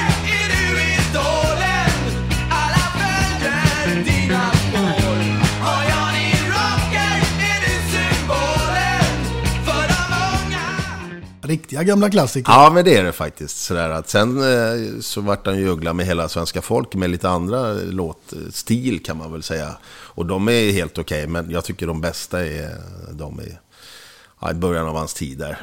Mm. Men han är, han är bra, jag gillar ju han fortfarande. Och det, det är ju det är lite roligt om man ska bara ta någon parentes här när, när jag hade 50-årsfest här bland annat och bjöd in lite kompisar och sådär. Och sen när klockan blev väldigt sent då stod vi här en fem, sex gubbar utan tröjor och då, då var det ju bara typ Uggla och Ebba Grön på stereon och lite sådär. Va? Så att eh, det är lite kul man kommer tillbaks till de här eh, gamla som man har lyssnat på. Mm. Eh, så. Men då var Uggla med bland annat. Eh, men han åker rätt ofta på eh, ändå. Så att, nej, det är hedrande om du tycker att jag är lite lik Magnus Uggla. För jag lyfter på hatten för Uggla. Absolut, han är med på dina Spotify-listor. Ja, ja, ja det är han. Du, vi tar oss ifrån det då, för då skulle det bli ganska intressant att fråga dig vem som skulle få skriva låten eller visan om Stefan Rehn. Oj. Gud vad jag ser på dig att du hade önskat att du hade fått de här frågorna förra veckan. Ja, ja, ja, ja. ja, nu säger jag som Uggla när han var skådespelare. Det här kunde du ha sagt lite tidigare. Det skulle du ha tänkt på lite tidigare. Har du inte snackat med morsan än? Filmen G. Världsklassiker. Ja, ja, ja. Då skulle det nog bli en visa från, och den som har skrivit den och, ska vi säga trudelutta visan, det blir Winnerbäck. Det blir Winnerbäck. Ja, ja, det blir, ja, ja, ja, men alltså den rösten och den, ja, men sen har han ju bra texter och sådär. Eh, inte för att han kan speciellt mycket om mig. Eh, är, vet? är, är jag ganska övertygad om. Ja, men han gillar ju fotboll. Äh, jo, men, men eh, ja. Nej, men nej, Winnerbäck. Det skulle vara, nej, oj, vilken ära. Oj. Mm. Ja, Ja, det är våran gemensamma husgud, det hör jag ju. ja jo, precis. Du, eh, vi ska ta oss det här nu ifrån det till ett helt annat scenario. För nu är det så här att du går här hemma och tror det eller ej, men du städar. Du är ensam hemma. Radion är påslagen. Helt plötsligt så kommer det upp en låt som du bara tänker, nej, nej, nej, inte en chans. Det här åker rakt av. Vad blir detta? Det blir, ehm, det är någon hiphop, Mm. tror jag, som jag är liksom, det, det blir för mycket. Och sen eh, framförallt kanske engelsk, eh, amerikansk, när det bara svärs och det, det är liksom, då blir det för mycket. Då, då, eh, sen har vi, jag är ingen jättefan av hiphop heller, sådär, liksom, som, som du kanske förstår då, Anders. Det, det, är- ja. det är kul att gå sonen förbi och titta lite. Han gillar ju hiphop. Nej, det, det får bli någon hiphop-grej. Lite Ja. sådär, va? Sen, sen finns det faktiskt några låtar som är bra, så här, men när det blir too much och så bara skäller de och, och ja, allt är snett liksom. Mm. de. Ja, Det går bort. det går bort. Någonting som inte går bort, det är följande fråga. Återigen så är vi här hemma hos dig. Du ska få ha en middagsgäst, precis vem som helst. Död eller levande, det är bara fantasin som sätter gränserna. Jag vill veta vem det hade varit, vad ni hade ätit och vilken låt hade fått ligga och utspela sig i bakgrunden till denna fantastiska middag. Ja, det är tur att du kan klippa. Det var många frågor på en gång. Det här kändes som Filip och Fredrik direkt. Liksom. Oj, jäklar, får vi skriva ner frågorna snart. Alltså. Du får ta en fråga i taget. Vem, vem, vem? Det finns ju ganska många att välja på. Liksom, va? Ja, man, man borde väl kanske välja någon sådär politisk, men jag, jag struntar i det. Jag tar Armando Diego Maradona. Det, det hade varit lite roligt att höra hans historia med allting. Hur han upplevt saker och sådär. Sen har man ju följt han rätt mycket och tyckte han var bra och så. Eh, sen fanns det ju flera bra. Sen gör ju han grejer som inte jag kan stå för eh, med, med kokain och allt vad det är för någonting. Va? Men bara höra hans lite version på allting sådär. Va? Och jag såg ju någon, film av han bland annat. Och, och jag kan säga att det kan inte vara lätt att heta Armando Diego Maradona. Eller, och jag försvarar inte det han har gjort med, med, utanför plan och sådär. Liksom, va? med, med kokain och sådana grejer. Va? Men, men det känns som att han fick inte vara i fred någon enda sekund. Och sånt, jag vill säga, det, det avundas man ju inte på något sätt. Liksom, va? Även om han var en jättestor och beundrad över hela världen och har gjort fantastiska saker. Men tänk dig aldrig kunna gå utanför dörren. Och så är det ju ganska många som har. Liksom, va? Och han är ju en av dem. Eller var. Mm. Så att det hade ju varit... Eh, det hade varit en kul grej att höra hans story. Eh, en annan har liksom spelat fotboll på en hyfsat hög nivå. Men det går inte att jämföra med, med han. Och var nära att få möta han en gång. Och fick tyvärr inte det. 1988 var en sån här fyrnationsturnering där, där vi slog, nu ska vi se då, var det ryssarna och så skulle Argentina möta ett annat lag i semifinalen. Och tänkte att de skulle vinna då, men det gjorde de inte, de förlorade. Annars hade vi mött dem i finalen. Uh, om jag kommer ihåg det här rätt då. Ja, så jag fick aldrig möta honom sådär liksom. Va? Men nej, jag, jag säger det. Och, och det kanske är lite tråkigt svar, men jag har ju levt med fotboll så pass länge. Så det fick bli en fotbollsgubbe nu i alla fall. Så att, Sen, sen liksom, vad var nästa fråga? Vad- skulle ligga på bordet eller vad det var för mat? Vad hade du bjudit han på? Är du som ska laga maten nu? Nej, jag, jag hade grillat. Jag, jag älskar att grilla en, en oxfilé. En god köttbit med eh, potatisgratäng. Ja, men det är lite jag på något sätt. Så att kommer han hem till mig så får han käka mitt, min mat. Mm. Eh, oxfilé, det var ju tid. Det är inte så att jag käkar oxfilé varje dag. Men man får hotta till det lite om man får Armando, Diego Maradona hit liksom. va.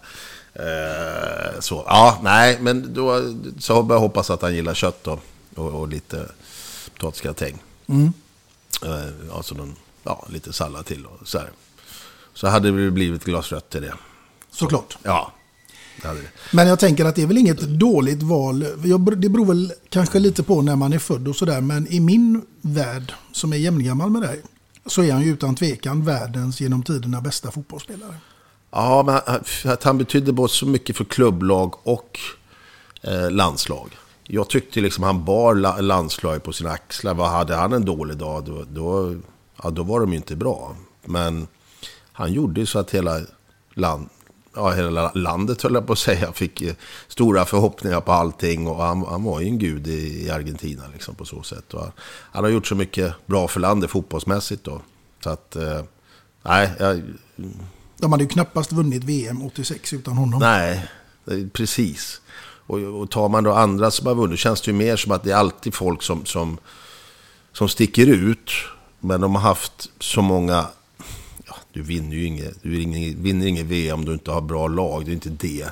Men jag tycker han som liksom har burit sitt landslag mest på sina axlar för att vinna ett VM. Så... eh, Ja, nej, det... det Nej, så jäkla bra som han var. Så att jag, jag tycker det som du säger att absolut en av de största någonsin. Om inte den största kanske. Ja, det håller jag fullständigt med om. Ja, så att det... det, det nej, det hade ju varit en ära att ha haft han på middag här sen. Ja, nej, men det förstår jag. Det, det, vem hade inte velat äta middag med honom? Ja, Du, eh, vi ska ta oss ifrån det scenariot till någonting som ska bli väldigt, väldigt roligt. Därför att nu blir din uppgift här att placera ut fotbollskamrater som du har spelat eller tränat med under din karriär. och som här passar in under respektive karaktär. Och då pratar jag om Snövit och de sju dvärgarna. Och då undrar jag givetvis utav alla spelare du har spelat med, vem skulle få representera Kloker? Herregud, det här blir ett långt program. Här får du klippa alltså. Jag säger så här, jag säger Thomas Ravelli. Thomas Ravelli får representera Kloker. Ja, ja. men alltså, han kunde ju vara helt dum i huvudet. Nej då, men han kunde ju flippa ur sådär på ett lite roligt sätt. Ja, jag sa inte token utan vi var prata om Kloker. Ja, jo, jo, precis. Va? Men han var ganska klok utanför planen då. Alltså så, eh, rätt smart kille. Mm. Mm. Då kommer vi till Toker. Ja, det är ju nästan samma gubbe. nej, nej. Magnus Ölme Johansson. Men det är mer för att han är så nära till, till skrattet och han berättar historier. Aj, aj, jävla skön kille. Mm. Eh, så, lite småtokig och ja. Ölme får ta den. Ölme får ta den, eh, Ja. ja, bollen. Ja. Det är inte den sämsta i och för sig. Nu kommer vi en som inte kanske är så bra när det kommer till fotbollssammanhang och det är ju Trötter. Ja, det, ja det, får, det, det får bli min gamla roomie, Johnny Ekström. Ja, grattis Johnny, det var femte gången du fick den. Ja, ja jo, men, men, nej, men det, det är sådär att när, när han säger till mig exempelvis mellan träningarna att jag, inte, jag, måste gå, jag måste vila istället för att gå och spela kort. Han tyckte det var jobbigt mellan träningarna. Det var, han var lite trött där ibland. Men en jäkla skön kille. Verkligen. Du, vi tar oss ifrån Trötter till Butter. Någon som kunde vara lite... Men han har ju redan fått det för kloka. Men det är faktiskt Ravelli. Han kunde vara lite grinig med både det ena och det andra. Och liksom, kom man för nära och sköt på han, då är det gillade han inte. Då var han grinig. Liksom. Så det gjorde vi med flit ibland. Så då fick... Ja, men han får vara butter också. Du får slasha han med både butter och kloker. Ja. Han har ju redan fått en hyllning ändå. Liksom. Absolut. Han är ganska klok. Liksom? Mm. Så att han får vi ta då. Och så går vi till Glader. Jag säger Glenn Schiller. Glenn Schiller får vara glad. Ja, ja men för han har spelat både Djurgården och Blåvitt också. Men jag tyckte att han var alltid glad att han kom upp och det var lite, lite kött som ni säger och så. Ja. Ja. Blyg idag? Ja. Erling är ju lugn. Sådär. Men, men, men blyg, jag, jag får ta Erling då. Jag tycker inte alltså, men jag tycker många är väldigt framåt. Jonas Olsson kan ju vara så här, eh, han är ju lugn och tillbakadragen och så här liksom. Men i, varken han eller Erling är ju speciellt blyga sådär liksom. Men, men Jonas, vi skulle åka ner på en, en träning någon på Skatås. Där nere, alltså inte vid Kamratgården utan där nere som vi hade en plan. Det var en tidig lördagsmorgon. Och, och så var det massa, eller det var flera löpare där. Och där kom vi med, med bilen skulle åka ner liksom. Då säger han bara så här. Ja men vad gör ni här en lördagsmorgon? Åk hem och käka grillchips med er liksom. Va? Så jo men det tror man inte om Jonas. Men han har sköna kommentarer bara ibland. Liksom. Han bara, va? Okej. Åk hem och käka grillchips med er bara. Så, ja. Ja, det här var lite oväntat. Ja, men- dem? Ja, det är sådär bra. Nej, men vi, får ta, vi tar ärlig mark på Blyger då. Fast, ja, Erlingmark får vara där då. ja, det, det är bra att du kommer med... med, med ja. Du ska vi se, vi tar oss från Blyge till Prosit då. Har vi någon som är lite snuvig i näsan? Ofta sjuk. Ja, det är väl- det är lite det jag funderar på. Det smällde ju rätt bra, men jag tyckte liksom det var inga tunnbrödsrullar som man säger i Stockholm. Alltså att det, det, folk klev av. Utan eh, ibland så var det ju hårdare på träningen än vad på match liksom. Ja, det får bli Uffe Johansson som han hette då, Uffe Bång nu då. Inte för att han inte ville träna, men han var ju skadad rätt så mycket. Mm. Och det var väl högst ofrivilligt. Men eh, ja, han får ta den. Tyvärr Uffe. Ja. Ja.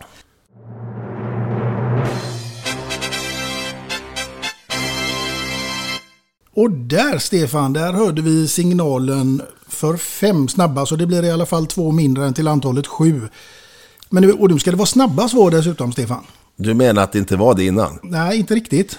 Nej, men det är inte så jäkla lätt heller. Vilka frågor. Ja, Ja, fast mm. nu är det alternativmetoder där så, så att nu, nu är det antingen eller. Ja, okej. ja, men vad bra då. Då får jag alternativ. Det- skulle du haft lite tidigare också. Nej, du får utveckla det här lite nu. Nu ska vi se. Är du beredd? Jajamän. Vara bäst bland de sämsta eller sämst bland de bästa?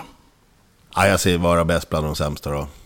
Mm. Men det är mer bara för självförtroendet. Det är lite kul. Mm. Sen vet jag inte om jag tycker det egentligen. Men okej. Ja. Mm.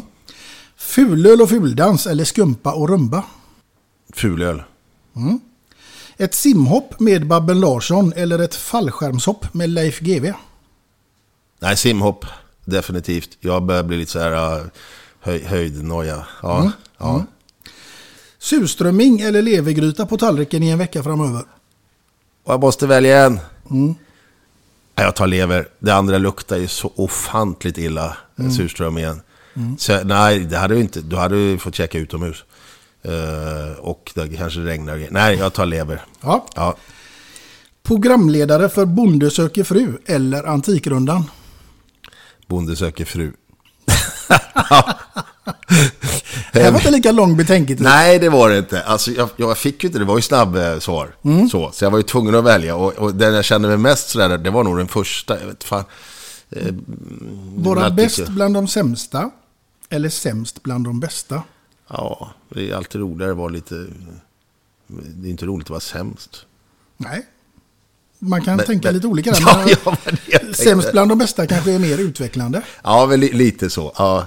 För det var lite den jag hade mest sådär. Sen har jag lite mer att jag börjar nu på äldre dag få lite höj, höjd eh, sådär. Mm. Ehm, och sen så surströmming, ja, nej den är jobbig. Eh, så att det, nej, det är nog den där första som jag är mer tveksam då. Men okej.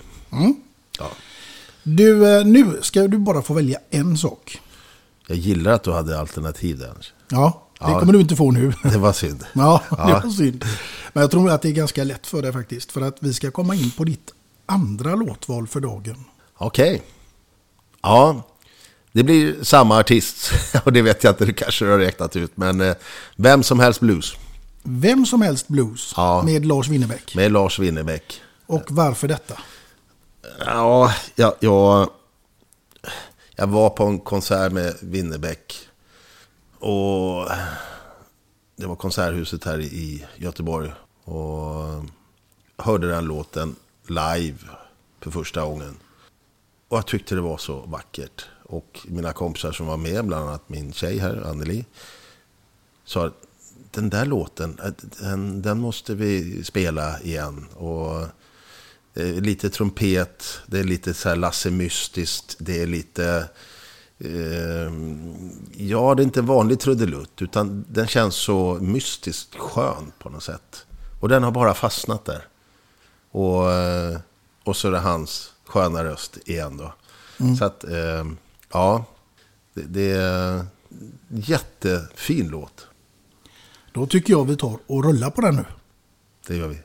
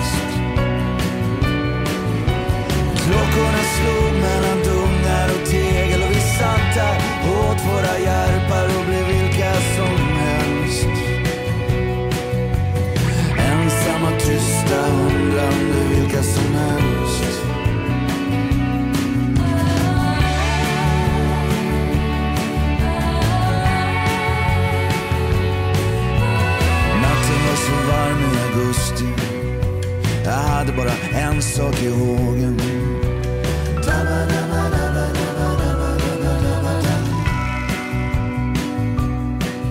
Jag var kär i din adress och ditt nummer. Jag var kär i dina krämer och t-shirts. Jag älskade stjärnorna som glittrade på himlen över tallarna. Att vi var två personer, inte vilka som helst. Jag visste inte ens att de känslorna fanns och nu kräver jag att de känns hela tiden för vem som helst. Ge mig någonting mot rastlösheten, vad som helst.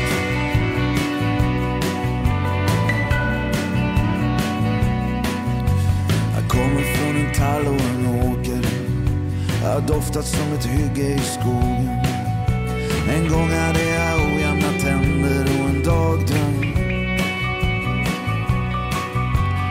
satt en kväll på Stora hotellet. Lasse Winnerbäck kom in genom dörren. Vi bjöd honom på vin och vi pratade en lång stund. Det var inget särskilt med honom. Han var som vem som helst.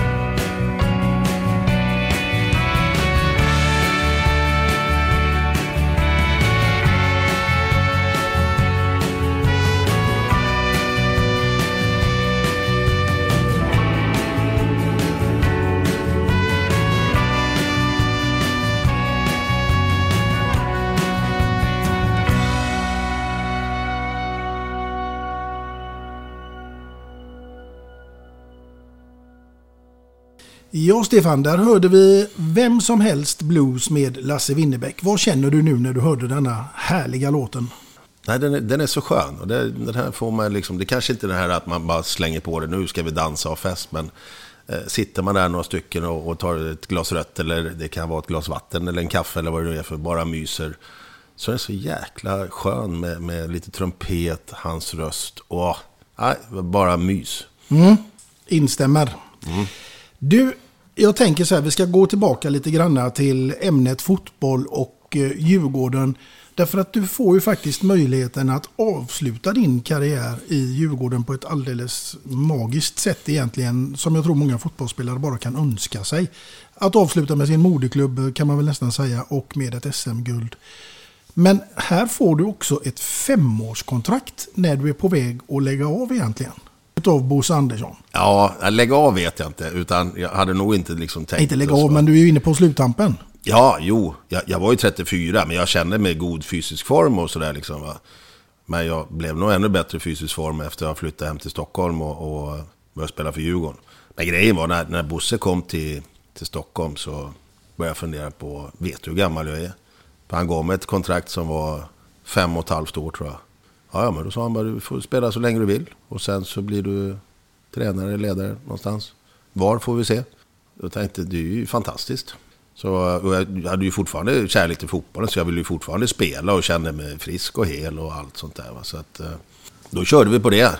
Och, och de hade väldigt positiva tongångar med, med ett nytt spelsätt, lite 4-3-3 och träna lite annorlunda, många unga lovande killar och sådär. Så att det lät rätt bra. Det var väl bara ett litet aber att det var superettan. Mm. Men Bosse var så positiv. Nej, nej, vi går upp och sådär liksom. Och så tänkte jag, ja, jag får hoppas. Jag litar på Bosse, får vi se då. Annars så hade vi fått spela i Superettan då. Men jag tänkte det kan vara kul att flytta hem och få avsluta karriären i Djurgården och, och sådär liksom. Och sen visst, SM-guld kändes ganska långt bort därifrån. Men kanske att vi kan gå upp i allsvenskan i alla fall. Liksom, sådär. Sen hade man ju hört att också då att eh, jäklar, det är mycket folk på derbyn och så här. Och, så. och det blev ännu mer bekräftat när, när vi flyttade till, till Stockholm sen då. Att det var ju, går vi upp så blir det mycket folk. Va? Och vi gick ju upp det året. Så jag kom och flyttade hem 2000 på sommaren där. 2001 så hade vi en bra säsong. Många yngre tog stora kliv och, och eh, tränade stenhårt. Kom tvåa. Ett par, jag tror det blev tre poäng efter Bayern där. Och hade vi tagit SM-guld så hade jag nog, då hade jag nog lagt av. Mm. För det var så här, för då kände man så här att, ja men jäklar. Djurgården hade inte tagit guld sedan 66. Mm. Och får jag vara med och ta guld då, då, eh, då kan jag sluta med gott samvete. På något sätt så är cirkeln sluten och det kändes... Eh... Men nu kändes det mer som att, nej men vad fasken, vi har chansen. Vi har ett bra lag, vi har bra tränare. Föreningen känns stark liksom. Och man pratar om att det, det kan bli någon nyförvärv som kan göra skillnad. Och det blev det ju. Eh, det fick vi också då. Med Kim Källström och Andreas Isaksson och, och eh, Johan Elmander. Så att det blev ju verkligen tillspetsat där sen. Eh, men då fick vi ju ta guld då 2002. Mm. Och då kände jag bara att, oh, kan inte bli bättre. Nu är det perfekt timing att sluta. Så. Inte för att jag hade något ont, eller så, men jag tror psykiskt så hade det... Men du hade alltså jäkla, vi, vi tränar ju hårt, eh, men utan någon boll. Så det tog ju lite på psyket sådär. Men, men eh, eller tog på psyket. Jag, jag vet inte om jag... Det låter sjukt efter EM och VM och OS och Champions League och säga att jag var nog som bäst tränad när jag slutade. Det låter jättekonstigt. Men jäklar, vi, vi löpte ju bara och lyfte skrot i tre månader. Ja, egentligen så lyfte vi ju skrot hela året. Men det var ju Putte Karlsson bland annat som införde det här. Men vi blev starka. Och det vi pratade om inför varje match, det var att full fart från start så får vi utdelning.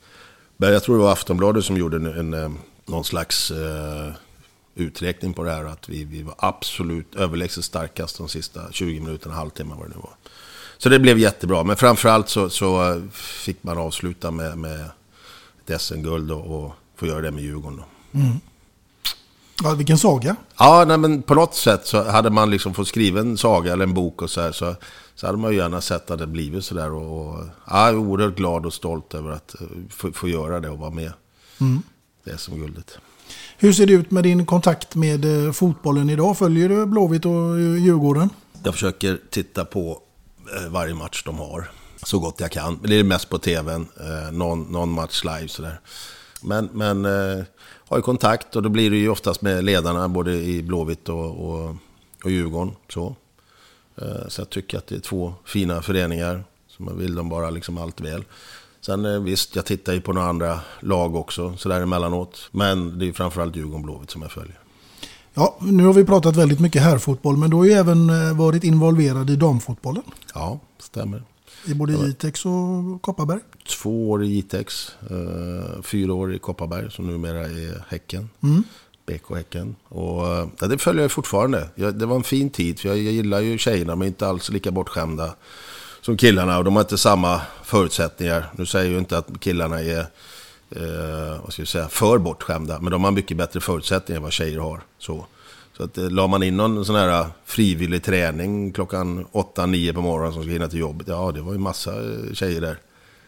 Så tog de kanske lite ledigt någon timme då för att de ska hinna på någon tidig morgonträning och så här. Va? Så att, väldigt roligt att se.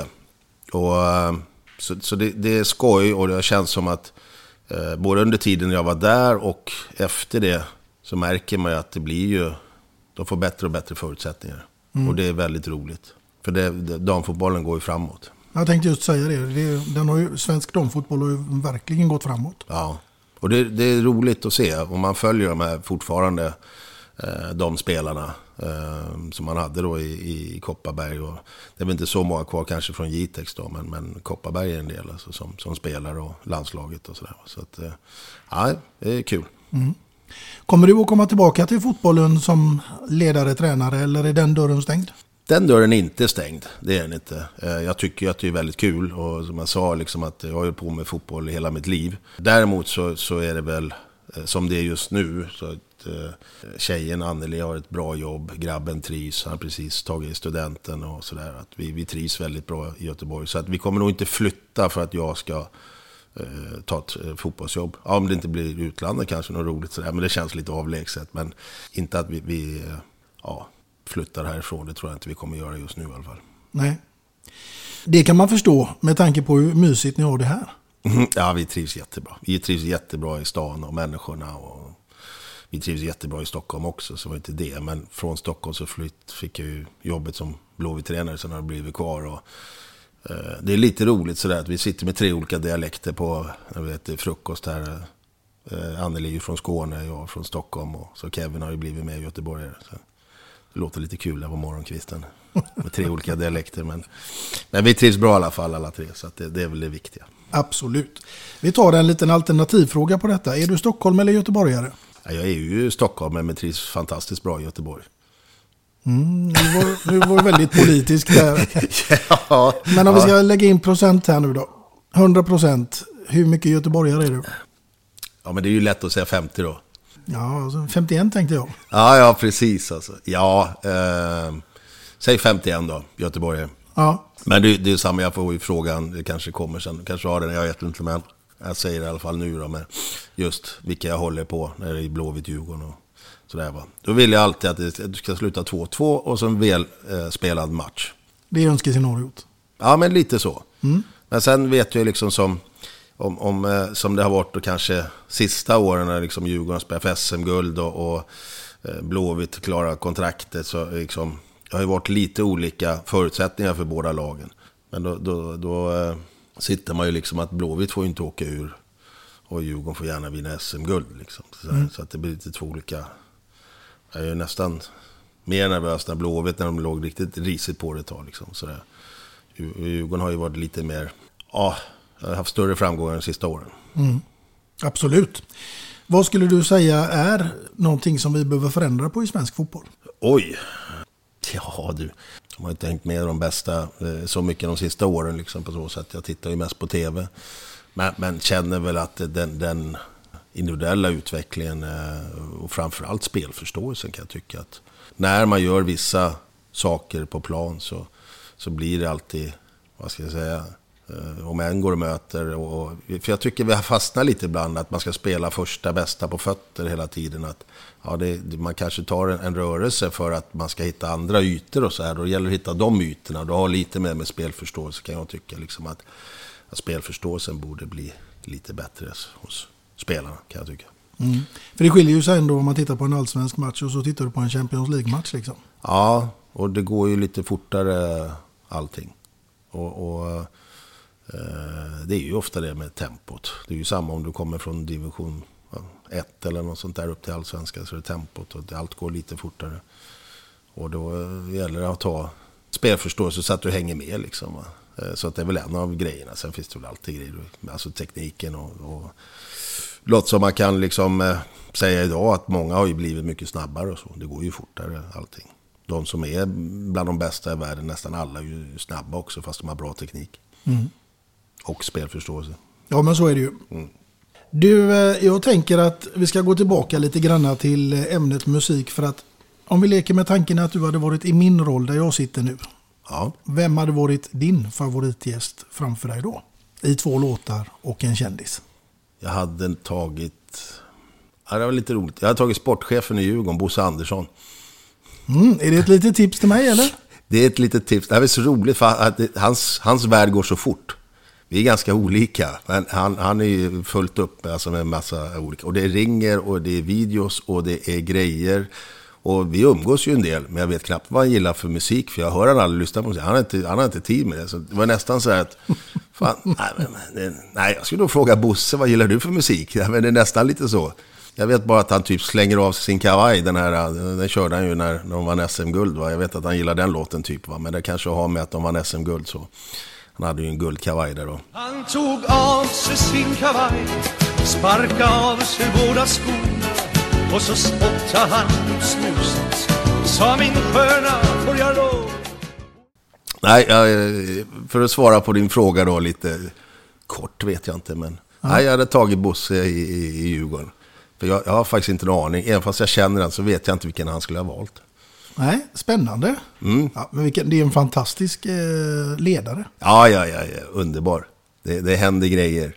Det han bjuder alltid på sig själv. Så att, eh, men jag tänkte just på det. Jag har inte en aning om vilket musikval det skulle vara. Nej, det kanske vi ska ta reda på. Ja, Ja, men vet, det kanske blir Winnerbäck där med. ja det, det är inte omöjligt alltså. Det är inte omöjligt. Nej. Du, nu ska jag fråga dig någonting helt annat och det är vad innebär ordet livskvalitet för Stefan Rehn? Att alla mår bra runt omkring mig. Ja, jag, jag själv får gärna må bra också. Men, men, men eh, umgås. Alltså och må bra och hänga. behöver inte vara några fina grejer. Vad som jag slog till med oxfilé där. Det är inte varje dag när det ligger en oxfilé på grillen. Absolut inte. Utan det kan lika gärna vara en, en god korv. Som Mm. man säger här va. Va- Mm. Och bara vara. Jag vet ju när eh, jag fyllde 50. Nu kommer jag låta som jag är riktigt gammal här. Men uh, mina kompisar och min flickvän frågar mig liksom vad, vad vill du helst? Nej, jag vill vara hemma och bara umgås med mina vänner. Så då hade vi fest här. Sen när jag fyllde 55 så, uh, så kom samma fråga igen. Liksom, vad vill du göra? Ska vi åka någonstans? Nej, hemma, umgås och vara med kompisar, vänner, familj. Uh, så. så då vart det ja, fest här igen. Så. Nej, men det är nog lite jag. Jag, jag vill gärna vara, mm, typ bara hänga och bara vara och, och snacka och, och bara känna att vi, vi mår bra. Vi behöver inte åka någonstans. Vi behöver inte, det kan vi också göra, det är inte det. Jag gillar att spela paddel och spela golf, åka utomlands och sådana här grejer. Liksom, va? Men eh, bara att träffa allihopa som jag gillar och känner, som jag älskar. Det, det gillar jag. Mm. Det är väl eh, helt underbart eh, tycker jag. Jag håller med dig. Det är väldigt mycket vi har gemensamt känner jag här. Både Winnerbäck och vara hemma och uppskatta det lilla. Ja, det, jag tycker det är jättemysigt. Och, och sen visst, det är kul att åka och sådana här grejer. Men, men när man får träffa eh, sina kompisar och familj och, och nära och kära och sådär. Liksom, att det, det, ja, det är en höjdare. Mm. Bara vara. Du, jag tänker att vi ska knyta ihop säcken lite grann här nu innan vi slutar. Därför att eh, du hade ju en tennisboll i fickan eh, som liten grabb när du sprang omkring eh, var du än var någonstans. Och det har du ju nästan nu också. Fast nu eh, i ett helt annat forum och då som eh, paddeltränare. Ja, jag har hittat en ny sport. Jag tror jag har testat de flesta sporterna, men det har jag ju naturligtvis inte om man tittar utomlands framförallt. Det finns ju massa sporter som man inte har testat. Men, men eh, det vart ju en boom här för några år sedan med, med, med paddel. Men jag började nog tidigare, jag började nog för åtta år sedan att spela. Och jag, jag spelade ju innan det så spelade jag ju badminton, jag har ju spelat lite tennis och det är hockey och bandy och innebandy och, och fotboll och, och pingis och allt vad det är för någonting.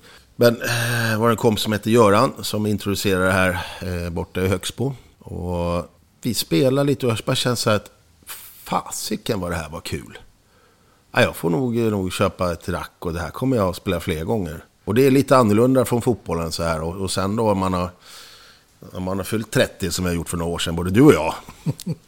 Ja. Ja, så slipper man kanske det här äh, fysiska också. Det är ett nät emellan. Men däremot så får du hjälp om bollen går förbi så studsar den i glas och så här. Så får man hjälp av det. Så står man hyfsat på plan och har lite, lite spelförståelse så, så behöver man inte röra sig så mycket i alla fall. Liksom, va?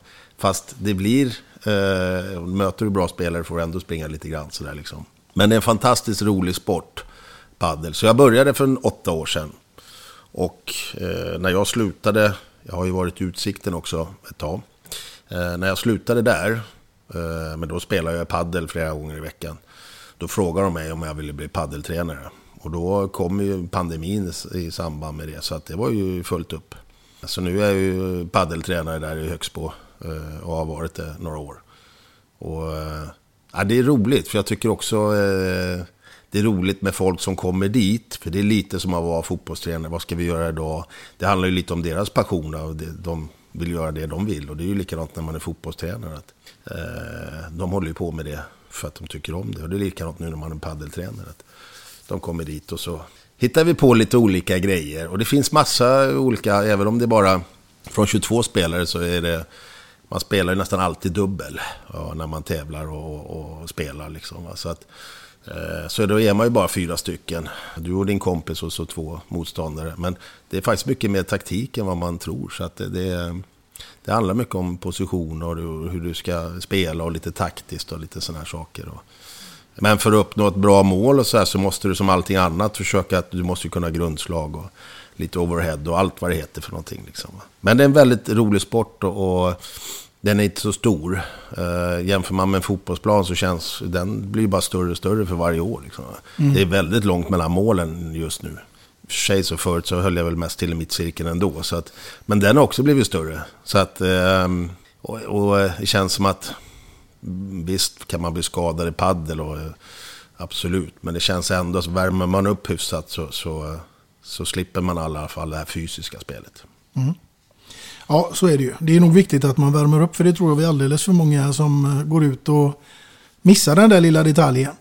Eh, Jag fick en, en, en telefonsamtal från eh, en sjukgymnast eh, när den här paddelboomen började. Och så frågade han, skulle så du kunde komma hit och presentera sporten? För det känns som att vi får in fler och fler människor som är skadade från paddel, men vi vet inte vad det är för något.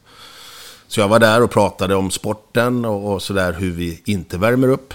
Alldeles för dåligt eh, och lite så. Och jag sa det att vill ni ha en kassako så håller till padden. För det är, alla kommer dit fem minuter innan och sen så slår man några slag och sen börjar man. Och då kan det visst bli lite skador. Och, och det är ju många, om man nu får säga så, då, äldre som håller på. Eh, och man tror fortfarande att man är 25 fast man är 50. Det är lätt att det blir skador och ingen uppvärmning. Så att eh, behåll era paddelkunder. Eh, det kan det bli rika på, så här. Men har det blivit en uppsving där nu på uppvärmningen i paddelsammanhang tror du?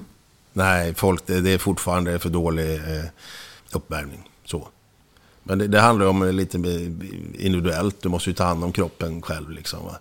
Men det är väl så när du inte har någon coach som talar om för att nu måste du värma upp. Utan då står man och pratar och sen är det dags in och spela. Ja, då vill man spela och inte värma upp. Liksom, utan ta den här lilla 10 minuter, en kvart innan och jogga lite och stretcha lite och sådär. va. Så det hjälper ganska bra.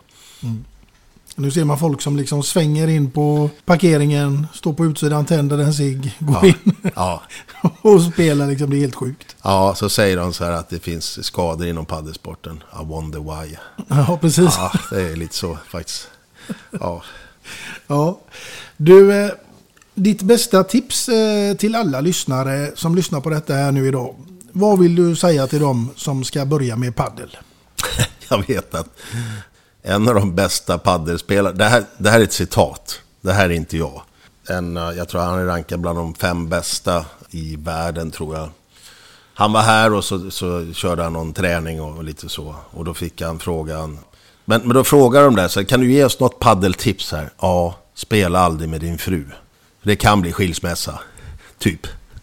Och, och det här var ett citat, citat. Jag spelar ju mix med, med frugan. Va? Så att, eh, ja, det var lite roligt. Men det är sådär att vi killar, vi, vi liksom, ja, gör allt för att vinna så här. Så, ja, så, så blir det inte alltid rätt liksom. Men han, han var ju liksom, det här var hans tips då. Jag kan inte hålla med riktigt, utan det är ganska mysigt. Man har ju lite gemensamt, eh, gemensamma intressen. Jag gillar ju det. Mm. För, för mig så liksom två saker då. Om jag får säga två saker. Det första är var rätt i position. Det andra är förbered kroppen för nästa slag. För det är oftast man skickar iväg något för att man inte förberett kroppen för nästa slag. Tittar man på de här bästa, vad de förbereder sig med allting. Så tycker man, oj vad mycket tid de har. Men de förbereder kroppen för nästa slag något oerhört.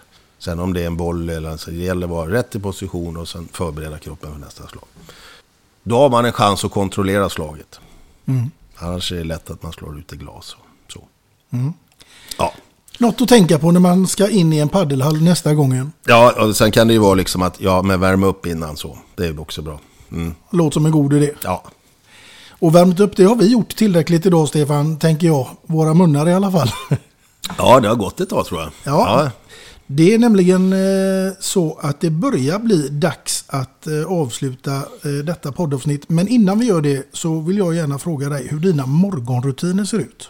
Ja, beror på. Ska jag till jobbet eller ska jag inte till jobbet? Du ska till jobbet. Jag ska till jobbet.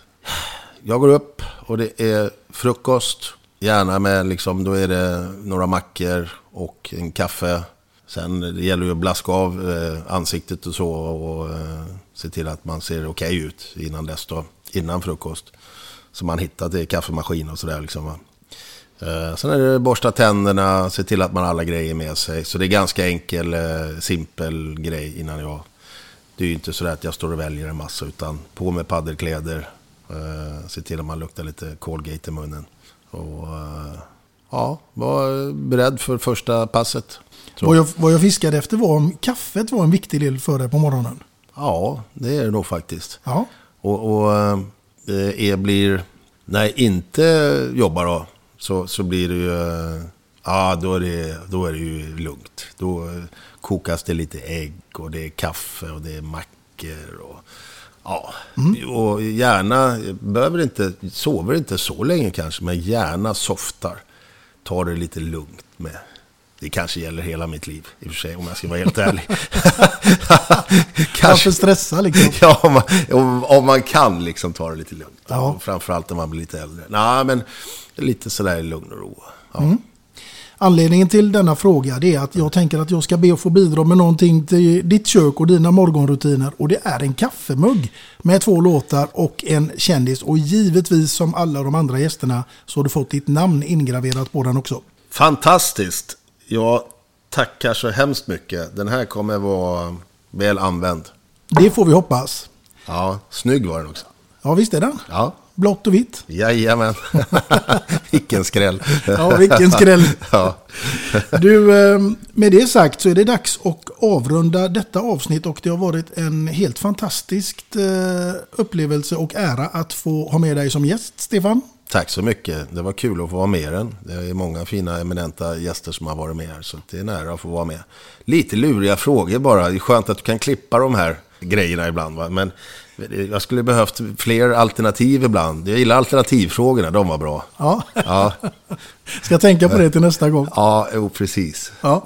Sju frågor. Ja. Och till er lyssnare så säger jag att ehm, ni får naturligtvis avvakta till nästa avsnitt och vem som sitter framför mig då, det återstår ännu att se. Men tills dess så får ni ha det så gott där ute. Hej då! Hej på er.